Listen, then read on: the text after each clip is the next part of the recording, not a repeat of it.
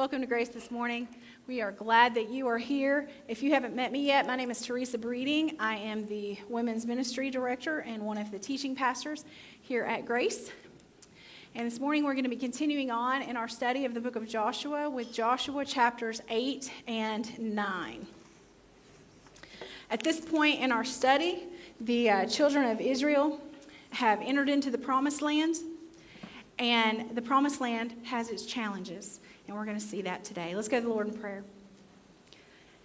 Heavenly Father, Lord, I thank you for each person that's here this morning.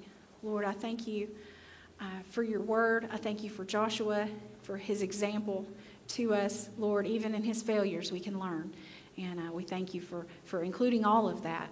Uh, that, that, your, that your faithful servants are also imperfect people, just like us.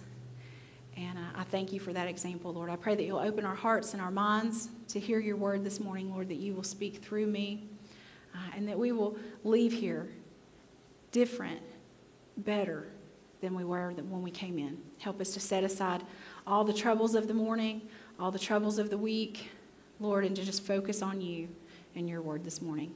We love you and praise you, Lord. In Jesus' name, amen. So the Israelites have come into the promised land.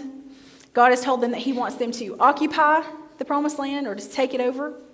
The problem is the promised land is already occupied by people who do not follow God, people who do not want to follow God, people who follow other gods, and they don't want to leave. They don't want to leave. And that is uh, almost symbolic of our Christian lives. When we surrender our lives to Christ, when we turn our lives over to Him and He starts to occupy us, He starts to occupy our hearts and our minds, there are things that don't want to leave. Our hurts, our habits, our hangups don't want to leave. They want to stay with us. They want to infiltrate our lives and influence our lives. And it can be difficult because as we draw closer to God and we try to eliminate those things from our lives, there are battles. And some of those battles are easy, and some of those battles are not so easy. Some of those battles are, are just downright difficult. And we're going to see here in Joshua 8 that when you lose a battle, when you lose a battle to temptation, when you lose a battle to whatever type of failure in life, you have to pick yourself up and dust yourself off and develop a new plan.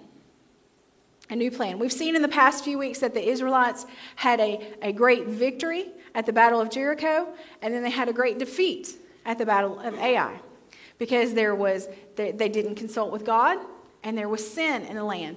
But that's what's so great about Joshua 8 because here in Joshua 8 we're going to see this is just proof right here that God does not hold grudges. God does not hold grudges. He didn't for the Israelites and He doesn't for you. No matter what His people did, no matter what they will do, no matter what they've done, He's still their God. He still has a plan for them and He still loves them. Just like us, no matter what you've done, no matter what you will do, God loves you. He has a plan for you, and you are still His child. You may have done something so wrong, so bad, that you feel that you're not worthy of His love. But those are your thoughts, those are not God's thoughts. God loves you unconditionally. So the Israelites, they didn't seek God's guidance first at the Battle of Ai. There was sin among the people, and God does not allow sin to go unchecked. And that's not because he gets mad at us. It's not because he holds a grudge. It's because he loves us so much. He loves us too much to leave us in our sin as if it's okay. So there was sin among the people. They failed in their attempt against Ai. And I love what Henry Ford, this Henry Ford quote uh, about failure. Says, Failure is simply the opportunity to begin again, this time more intelligently. I love that. I love that because we all make mistakes in life. it's not about how many mistakes that you make. It's about what you do with those mistakes. It's about learning from them and moving forward. And Joshua just came from a big failure, a big failure at Ai. And sometimes after a big failure, we just feel like giving up. We just want to quit. And sometimes it, it paralyzes us. We just get paralyzed and we can't move forward. The devil would love that. But God says that we have to pick ourselves up and dust ourselves off. And it becomes even harder when our failures affect other people. You know, in that last battle, they lost 36 men. 36 men died. And that doesn't seem like very many for a battle like this, but that's 36 wives that lost their husbands. That's 36 families that were affected. That was 36 of Joshua's friends, of his soldiers that he knew. But we see here in verse 1 of chapter 8 that even though the Israelites are coming out of this big failure, God is still encouraging them. He says, Then the Lord said to Joshua, Do not be afraid, do not be discouraged. Take the whole army with you and go up and attack Ai, for I have delivered into your hands the king of Ai, his people, his city, and his land. Now let's just stop right there for a minute because experience would tell us that that's not true. You know, in chapter 7, they got beat. They had to run for their lives. They lost 36 men. Experience would tell Joshua that that is not the case. But God says in verse 2 You shall do to Ai and its king as you did to Jericho and its king, except that you may carry off their plunder and livestock for yourselves. Set an ambush behind the city. So Joshua and the whole army moved out to attack Ai. He chose 30,000 of his best fighting men and sent them out at night with these orders Listen carefully. You are to set an ambush behind the city. Don't go very far from it. All of you be on the alert. I and all those with me will advance on the city. And when the men come out against us, as they did before, we will flee from them. They will pursue us until we have lured them away from the city, for they will say they are running from us as they did before. So when we flee from them, you are to rise up from the ambush and take the city. The Lord your God will give it into your hand. When you have taken the city, set it on fire. Do what the Lord has commanded. See to it you have my orders. So God has given these direct orders to Joshua, and Joshua is to give it to his men. So he goes to his men and he says, Okay, Here's the plan you're going to hide over here. And then me and these other guys, we're going to go and we're going to act like we're attacking Ai like we did last time. And when they come out at us, we're going to run from them like we're scared. And when they chase after us and they all leave the city, you set the city on fire. It's a good plan, right? It's a good plan. Except if I'm Joshua and I'm actually participating in this plan, and I'm one of the people that has to run, I'd be like, hey, God, remember Jericho? We just marched around the city and the walls just fell down. That was a good plan. I like that plan. Let's do that plan. Let's do that one again. But the thing is, that God's plan for the battle that you're facing today may be different than his plan for the battle you faced yesterday or the battle that you face tomorrow. Because he's not predictable. He's the God of variety. He's not predictable. He changes it up. And that's a good thing. Because if he didn't, if, if, if all the battles were the same, then we wouldn't feel like we needed him. We would just be like, oh, okay, been there, done that. I know how to do this one. I, I can handle this. I don't even need to talk to God about this. Yeah, and we wouldn't depend on Him. And He wants us to be in constant communication with Him. He wants us to be looking to Him for the answers and talking about, about these things with Him. And that's what Joshua is learning as a leader, sometimes the hard way, but that's what he's learning, and that's what we're learning as we watch Joshua lead. So we're learning that we have a part to play. God does His part, and we do our part we do have a part to play.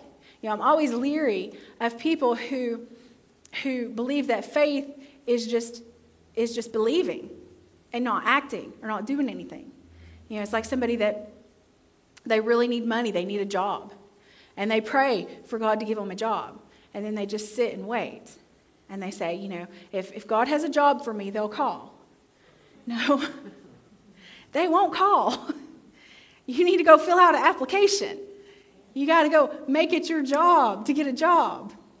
You know, he, don't just sit on the couch and wait for God to give somebody your phone number. That's not how it works. You have a part to play. It's, it's very difficult to, to steer a parked car. You got to get moving. You got to get, get moving in this. It's like the guy that it's like the guy that, that prayed to win the lottery. And God's like, you got to buy a ticket. not that God approves of the lottery or doesn't approve of the lottery. It's not about the lottery, it's about doing your part. Don't just pray, act. Act on what God says. You know, it's like that game, uh, Simon Says. I think we've all probably played Simon Says. I'm not very good at it. Maybe you are. But of course, there's a caller, and the caller is Simon. And when Simon says to do something, you do it. And if Simon doesn't say, then you don't do it. So if Simon says, raise your right hand, you raise your right hand. Not your left hand, your right hand. And then if he says, put your right hand down, you don't, right? Because Simon didn't say. It's all about following the leader. It's all about doing what the leader says. And you know, life can be broken down to that, that simple principle follow the leader. If God says, then you do it. If God doesn't say, then you don't do it. You know, it's very simple. The Christian life is, is it, it can be difficult, but it's really not complicated. You know, we do what God says. Did God say? The problem is that we, we live in a culture that almost idolizes disobedience. It's not just that every man is doing what, right, what is right in his own eyes, it's that we also applaud that. It's as if rebellion is cool. But the fact is that someday every knee will bow and every tongue will confess. Better to do it now than later. Because here's, here's the main lesson that I want you to get from this message today. If you don't get anything else from this message today, I want you to get this. Because over and over in the Bible, it tells us God has a plan. Over and over throughout the whole Bible, we see the same plan over and over again. God directs, we follow, He blesses. That's the plan. Every time. That's the plan. Works every time, 100% of the time. Don't stray from the plan. You know, if, if God directs and we don't follow, then He doesn't bless right? If someone else directs and we follow, he doesn't bless. Or if we direct ourselves, he doesn't bless. God directs, we follow, he blesses. That order every time. That's the plan. All three steps must be followed, even if it doesn't make sense. Even if it doesn't make sense. It's like Abraham. He told Abraham, Abraham, you're going to be the father of many nations. And then later he said, Abraham, I want you to take your son, your only son, the son of promise, and I want you to kill him. But it makes sense. But Abraham followed. It's like the widow of Zarephath. Widow of Zarephath, I know you and your son, you're on your last, last bit of food. This is the end of your food. I want you to take all of that food and give it to the prophet to the man of God. I want you to give all your food to him. I know it doesn't make sense, but that's what I want you to do. And she did it, and she never ran out of food again. Her jar never went dry. Follow him, even when it doesn't make sense. You know, you would go to a financial advisor, and they would tell you to take 10% of your income and put it in savings or invest it in the stock market. But they would never tell you to give it to the church, to give it to the Lord. They would never tell you that because it doesn't make worldly sense. It doesn't. But the Lord wants to know will you follow Him? Will you trust Him with your finances? And I found out a long time ago I would rather trust Him and have 90% of my income that's blessed than 100% that's not. He wants us to follow Him to a T, to do exactly what he says. God directs, we follow, he blesses. And that's exactly what Joshua and his men did this time. They, they looked to God for direction and they followed his direction. So it, it says in those next few verses, it talks about that they, they sprung into action. Okay? They went and they, they, the guys that were supposed to hide went into hiding. Joshua and his men, they went up on Ai like they were going to attack from the north. And the people of Ai came out chasing them. They're like, no, no, no, boo, boo, you can't catch me. And they run. And the guys of Ai, they chase after them and they all leave. And in verse 16, it says, All the men of Ai were called to pursue them. And they pursued Joshua and were lured away from the city. Not a man remained in Ai or Bethel who did not go after Israel. They left the city open and went in pursuit of Israel. Then the Lord said to Joshua, Hold out toward Ai the javelin that is in your hand, for into your hand I will deliver the city. And it says that they did this, and that when the men of Ai looked back and saw that their city was burning, they saw the smoke, that their city was burning. And then the guys who were running from them turned around and attacked them. And the guys who were back here in the ambush, they came out and they attacked them.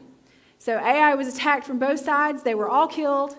They all went down in that battle except for the king. He was the only one left alive, and that was their plan.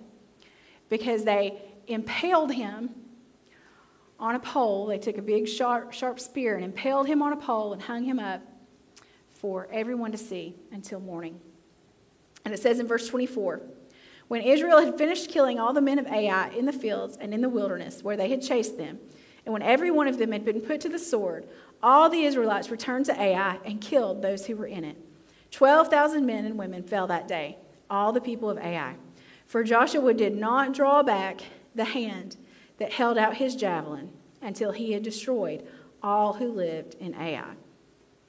If that sounds familiar to you, it's because there was a very, a very similar situation that happened back in Exodus 17 when Moses was the leader and Joshua was fighting the Amalekites.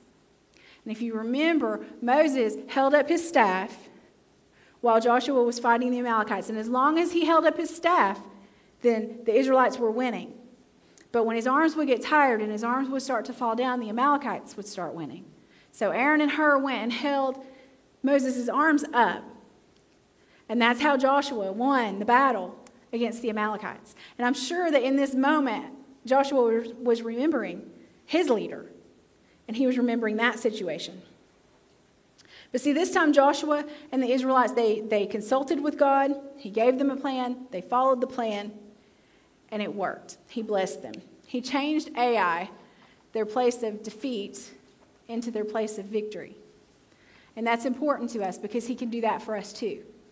He can change your Ai, your place of defeat, your place your, of greatest failure, your place of greatest temptation. He can turn that into your greatest testimony, into your greatest victory, if you will let Him. He goes on to say that after this great victory, Joshua went up on Mount Ebal and he built an altar to the Lord there and uh, made sacrifices there. It was an altar that was made out of uncut stone so that no tools were used, so that when they made these sacrifices, it was all about the Lord. It was all about the sacrifice. It was not about how beautiful the altar was or how, what a great craftsman that Joshua was. It was all about the Lord. It says that on it they offered to the Lord burnt offerings and sacrificed fellowship offerings. There, in the presence of the Israelites, Joshua wrote on a stone, on stones, a copy of the law of Moses. So he wrote on stones by hand the law of Moses. Traditionally, a Jewish boy by the age of six would start attending synagogue, and by the age of 10, they would have the entire Torah memorized. That, the first five books of the Bible Genesis, Exodus, Leviticus, Numbers, and Deuteronomy they would have memorized. That is overwhelming to me that a 10 year old, that a 47 year old, anybody could do that. I just told my age up here. Anyway, um, moving on. but he would, Joshua would have had this memorized, and he would have been writing this on the stones from memory. They didn't have Bibles back then, and so they memorized. Verse 33 All the Israelites and their elders, officials, and judges were standing on both sides of the Ark of the Covenant of the Lord, facing the Levitical priests who carried it. Both the foreigners living among them and the native born were there. Half of the people stood in front of Mount Gerizim, and half of them in front of Mount Ebal, as Moses, the servant of the Lord, had formerly commanded when he gave instructions to bless the people of Israel. Now, that was, those instructions were given back in Deuteronomy 27 and 28. But if we could put that photo up, this is a, a photo of Mount Gerizim and Mount Ebal. We have Mount Gerizim over here, Mount Ebal over here, and we have Shechem in the middle. And this is where all the people would have been. And Joshua, th- this would have formed almost like a, a, like a natural amphitheater. So Joshua, Joshua could be talking, and all the people, whether they were on Mount Gerizim or Mount Ebal or down in Shechem, they could all hear him. Okay? So it's like God was like, hey, you know, Joshua, since I have this message that I want you to give to all these people, and there are so many of them, and microphones haven't been invented yet. So I want you to go to this natural amphitheater that I have created so that everyone will be able to hear you. I just, I just think God's just so amazing like that. He just thinks of everything. Verse 34 Afterward, Joshua read all the words of the law the blessings and the curses, just as it is written in the book of the law. There was not a word of all that Moses had commanded that Joshua did not read to the whole assembly of Israel, including the women and children and the foreigners who lived among them. He read the whole thing. He didn't skip a word. He didn't, he didn't sugarcoat it for the, the, the lukewarm Christians. He didn't tiptoe around it for the foreigners amongst them. He didn't skip the hard parts for the children that were sitting there. No, he, he read every word. Every word, because every word has value. That's what we learn from Joshua. That's what we learn from the forefathers of our faith. And that's what we follow here at Grace. You know, a couple of years ago, we started in the book of Genesis, and we've gone chapter by chapter all the way up until now we're in Joshua. We didn't skip the hard parts. Okay, if you've been around here very long, you've, you've seen us blush a time or two on some of the topics we've talked about. You may have blushed yourself on some of the topics that we talked about. But we don't skip anything, and we don't give all of the hard stuff to Pastor Dennis either. Some of it, but not all of it. But because we do, we, we, we break down the chapters, we assign who's speaking on those Sundays, and if that topic falls on your Sunday, that topic falls on your Sunday. You know, good luck to you. that's yours. That's all you. You know, because Pastor Dennis, he mentors us, he teaches us, and he says if you're going to teach the Word of God, you're going to teach the Word of God, all of it. Be ready to teach all of it, because every word has value. So we don't pick and choose. That being said, let's move on to chapter 9. Now, when all the kings west of the Jordan heard about these things, the kings in the hill country, in the western foothills, and along the entire coast of the Mediterranean Sea, as far as Lebanon, the kings of the Hittites, Amorites, Canaanites, Perizzites, Hivites, and Jebusites, they came together to wage war against Joshua and Israel. Now, a lot of these nations had been fighting against each other. But now they've heard about Israel and they've heard about their battle at Jericho and Ai, and they figure they're coming for us. And the only way to win is if we join forces to fight against Israel. And so they're all joining forces together.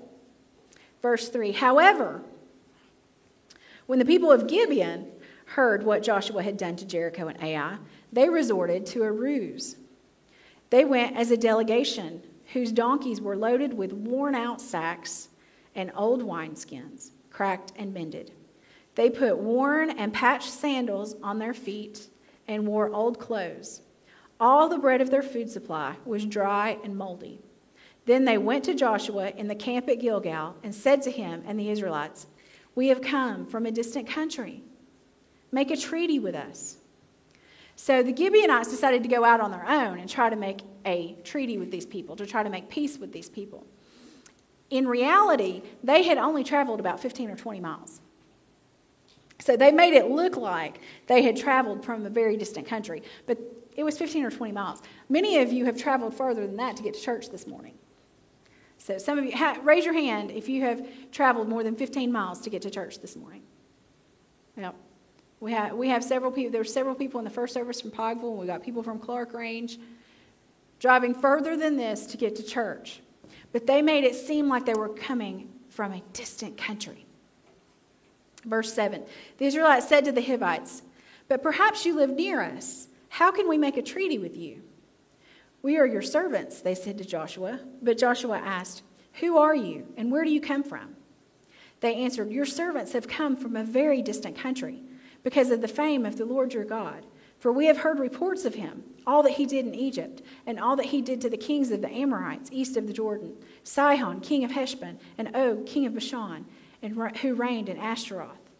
So those were kings on the other side of the Jordan. So notice that they didn't mention the Battle of Jericho or the Battle of Ai because those had been too recent. And so if they had come from a long, a long way away, then they wouldn't have had time to hear about those things. You know, they don't have internet or TV, so they wouldn't have had time to hear about those things. So they're talking about the battles that happened before they crossed the Jordan because they don't want to give themselves away. Verse 11 And our elders and all those living in our country said to us, Take provisions for your journey. Go and meet them and say to them, We are your servants. Make a treaty with it. This is my innocent voice. my husband knows that, but maybe you don't. That's my innocent voice. And then you back your line. Yeah. Verse 12. This bread of ours was warm when we packed it at home on the day we left to come to you, but now we see how dry and moldy it is. And these wineskins that we filled were new, but see how cracked they are? And our clothes and sandals are worn out by the very long journey. Liars. Liars. But look at verse 14. The Israelites sampled their provisions but did not inquire of the Lord. That's an important verse because it tells it all right here. They sampled their provisions, they observed the situation for themselves, but they did not inquire of the Lord. They did not stop to pray about it. The Bible tells us in Proverbs to trust in the Lord with all your heart and lean not on your own understanding. If we don't pray, we're doing the exact opposite of that. We're leaning all on our own understanding and not on God at all. When we assess the situation and make a decision based on our own limited knowledge, based on our own experience, based on what we can see and hear and taste and smell, rather than consulting God, who sees everything, who knows the beginning from the end, who was listening to the Gibeonites' conversations as they were making this plan.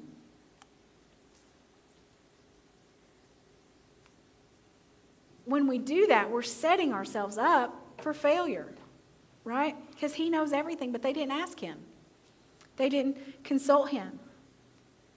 You know, if you think about it, because when we read that, we think, geez, they, they should have known better, right?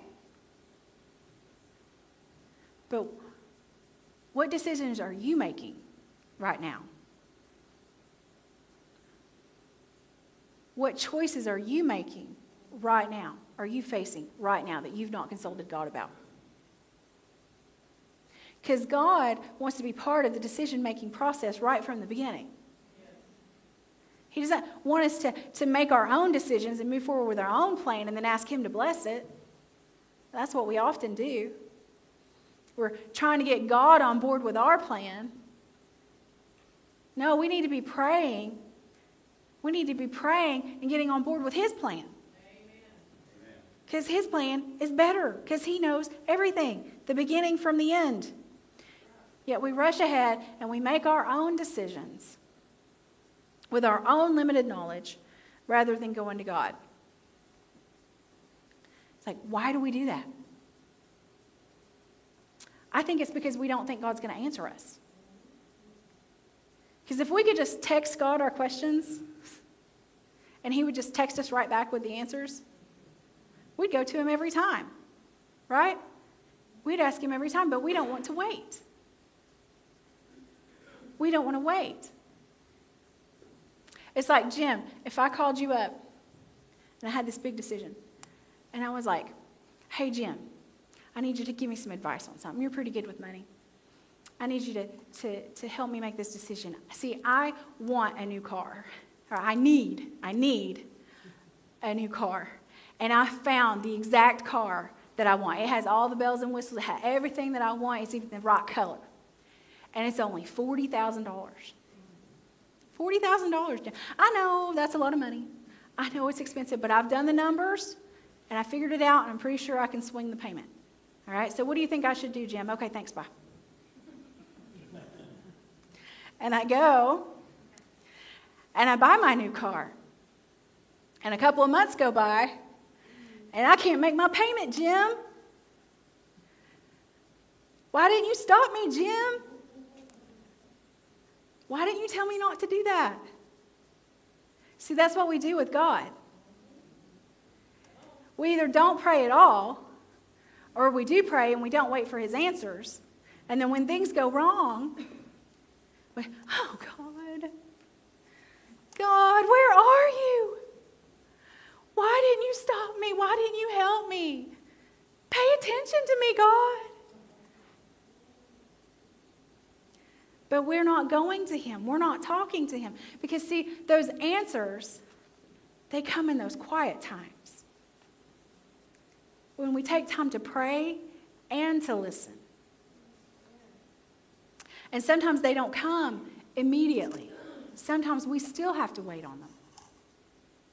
But it's in those moments that that still small voice speaks to your heart and speaks to your mind. And you have ideas and thoughts that are not your own.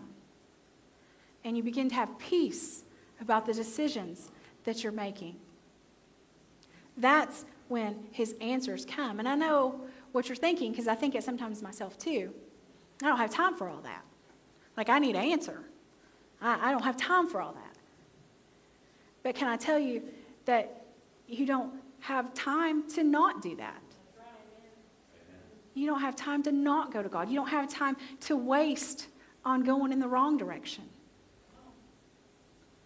We get in such a hurry and we don't pray and we rely on ourselves and we move forward with our own wisdom. And that's what Joshua did. He didn't seek God again. And he rushed ahead with his own wisdom. And in verse 15, it says, Then Joshua made a treaty of peace with them to let them live, and the leaders of the assembly ratified it by oath. Three days after they made the treaty with the Gibeonites, the Israelites heard that they were neighbors living near them. So, three days, the truth comes out. So the Israelites set out on the third day to come to their cities Gibeon, Kephirah, Beeroth, and Kiriath Jearim. And the Israelites did not attack them because the leaders of the assembly had sworn an oath to them by the Lord, the God of Israel. The whole assembly grumbled against the leaders, but all the leaders answered, We have given them our oath by the Lord, the God of Israel, and we cannot touch them now. This is what we will do to them we will let them live, so that God's wrath will not fall on us for breaking the oath that we swore to them. So they made an oath. They made a mistake. They made an oath in the name of the Lord, and they regretted it. But they had made an oath. And they recognized that they couldn't just break that oath because they had made a mistake, because breaking an oath is wrong too, and two wrongs don't make a right. And they were, they were right in keeping this oath because the Lord would have punished them for breaking this oath. Because we see over in 2 Samuel 21, when Saul was king, that he killed some of the Gibeonites. And then a famine came on the land for three years. And then later, when David became king, David went to God and he was like, God, what is going on? you know, why, why, are, why do we have this famine? What is going on?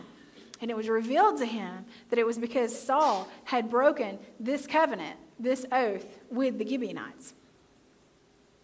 Because your word is important. God hears every word from your mouth. You know, sometimes we say we, the saying of, of, of from your mouth to God's ears. You know, and that's things, good things we want the Lord to hear are good things that we want the Lord to hear us ask of. But He hears every word that comes out of our mouths. He hears every promise that we make, and He expects our word to be good. Jesus in the New Testament tells us we don't even we, we don't need to be making oaths. We don't need to be swearing by anything. We don't need to be swearing by God. We don't need to be swearing by anything because we shouldn't need to. So our yes should mean yes and our no should mean no. Our word should be good enough. My, my daddy used to tell me if you tell somebody something, they should be able to bank on it. Bank on it. If you say you're going to be there, you be there. If you say you're going to do that, you do that. Your word is important. Your word is important. Verse 21 They continued, Let them live, but let them be woodcutters and water carriers in the service of the whole assembly. So God took the mistake that the elders had made and he redeemed that mistake. And he's like, Well, you know, you made this oath. You didn't discuss it with me, you didn't talk to me about it, but I'm going to I'm going to redeem this oath. Uh, these people will live among you, and they will be your servants. And the Gibeonites, they were actually happy about this. You know, they lived peacefully among the Israelites for years. We can see over in the book of Ezra that even after 70 years in Babylon, in exile, the, the Gibeonites were still living with the Israelite people.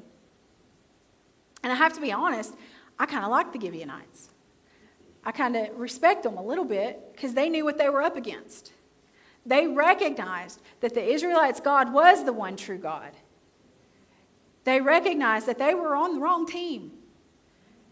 And so, deceptively, but they, they surrendered and they figured out how, how to, to get on the right team. It's like the psalmist wrote in Psalm 84:10. He said, Better is one day in your courts than a thousand elsewhere. I would rather be a doorkeeper in the house of my God than dwell in the tents of the wicked. And I think that was kind of the attitude of the Gibeonites. They're like, Make us your servants. And the Lord had mercy on them. And see, I love this because he had mercy on the Gibeonites and he redeemed the Israelites. Know, so many times we, we make mistakes and, and the devil whispers in our ear, Well, you've gone too far now. You might as well just give up, just throw in the towel. You're done. They'll never forgive you for that.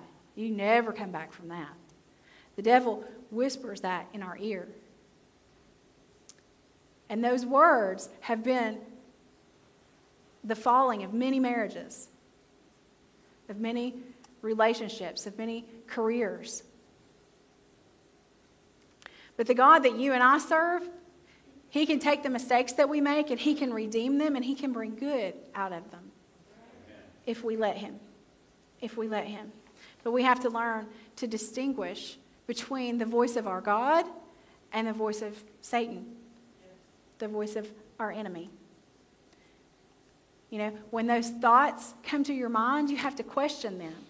Is that God or is that my enemy? When you hear that, you know, your marriage is over. That's it. There's no more. Is that God or is that the enemy? You hear that, you're not good enough. You'll never be good enough. You might as well just quit. Is that God or is that your enemy? Just that, that one simple question can make all the difference. I made a list. You should too. I made a list of all the lies that the enemy whispers in my ear all the time. Just little lies. You, you're not good enough. You're a terrible mother. Your husband could do so much better. He doesn't even want you anymore. You don't deserve to stand on that stage. You're not worthy of that. You're not worthy to speak to those people at that church. You're not worthy to be the women's ministry director. No one wants to hear what you have to say. You're a joke. He whispers these things in my ear all the time. Every time I screw up, which is a lot. so, all the time, he's whispering these things in my ear. Is that my God or is that my enemy? It's my enemy. And you know how much time I should give to the words of my enemy? Zero. Zero, because he's a liar. He is a liar. The, the Bible says that he prowls around looking for someone to devour. You know who he wants to devour? Us. Us, you and me, people who are trying to live for God, people who could bring others to God. He wants to devour us, He wants to tear us down. And we have to pick ourselves up and dust ourselves off and fight back with God. So that's the only way to win the battle is with God. We have to stand up to Him and say, You are a liar. You are a liar because my God, my God says, I am fearfully and wonderfully made. My God has a plan for me. My God says that I am worthy because He made me worthy through the blood of His Son, Jesus Christ. My God says, I am a child of God, and you are a child of God. And He who lives in us is greater than He who is in the world. And if God is for me, who can be against me? If God is for you, who can be against you? You are a child of God. And as a child of God, I want to leave you with one final thought, one final question. What is your Ai? What is your Ai? Why, what is the place of your biggest failure? What is the place of your biggest defeat, your biggest temptation? Where do you need a second chance? Because we all need a second chance sometimes. Where do you need a second chance? To be faithful, to be trustworthy, to be honest, to be kind, to be all the things that God created you to be. Where do you need a second chance? Pick yourself up and dust yourself off. And join the new plan.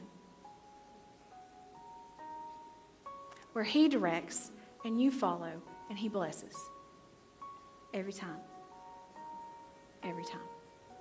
Pray with me. Heavenly Father, Lord, I thank you for your word this morning. I thank you for the example of Joshua in your word. I thank you, uh, Lord, that you're speaking to our hearts this morning. Where I, I pray that, that you will transform our mistakes, that you will use them for your glory. Lord, that if there's anyone sitting here this morning that does not feel worthy, Lord, that you will just draw near to them, that they will feel your presence like never before. amen, before. Amen. That you will empower them to dust themselves off and start again. God, if there's anyone here this morning that's not accepted you as their personal Savior, Lord, I pray that they would surrender themselves to you and they would begin that journey with you. Lord, thank you that we are your children, that you are our God. We love you and we praise you. In Jesus' name, amen.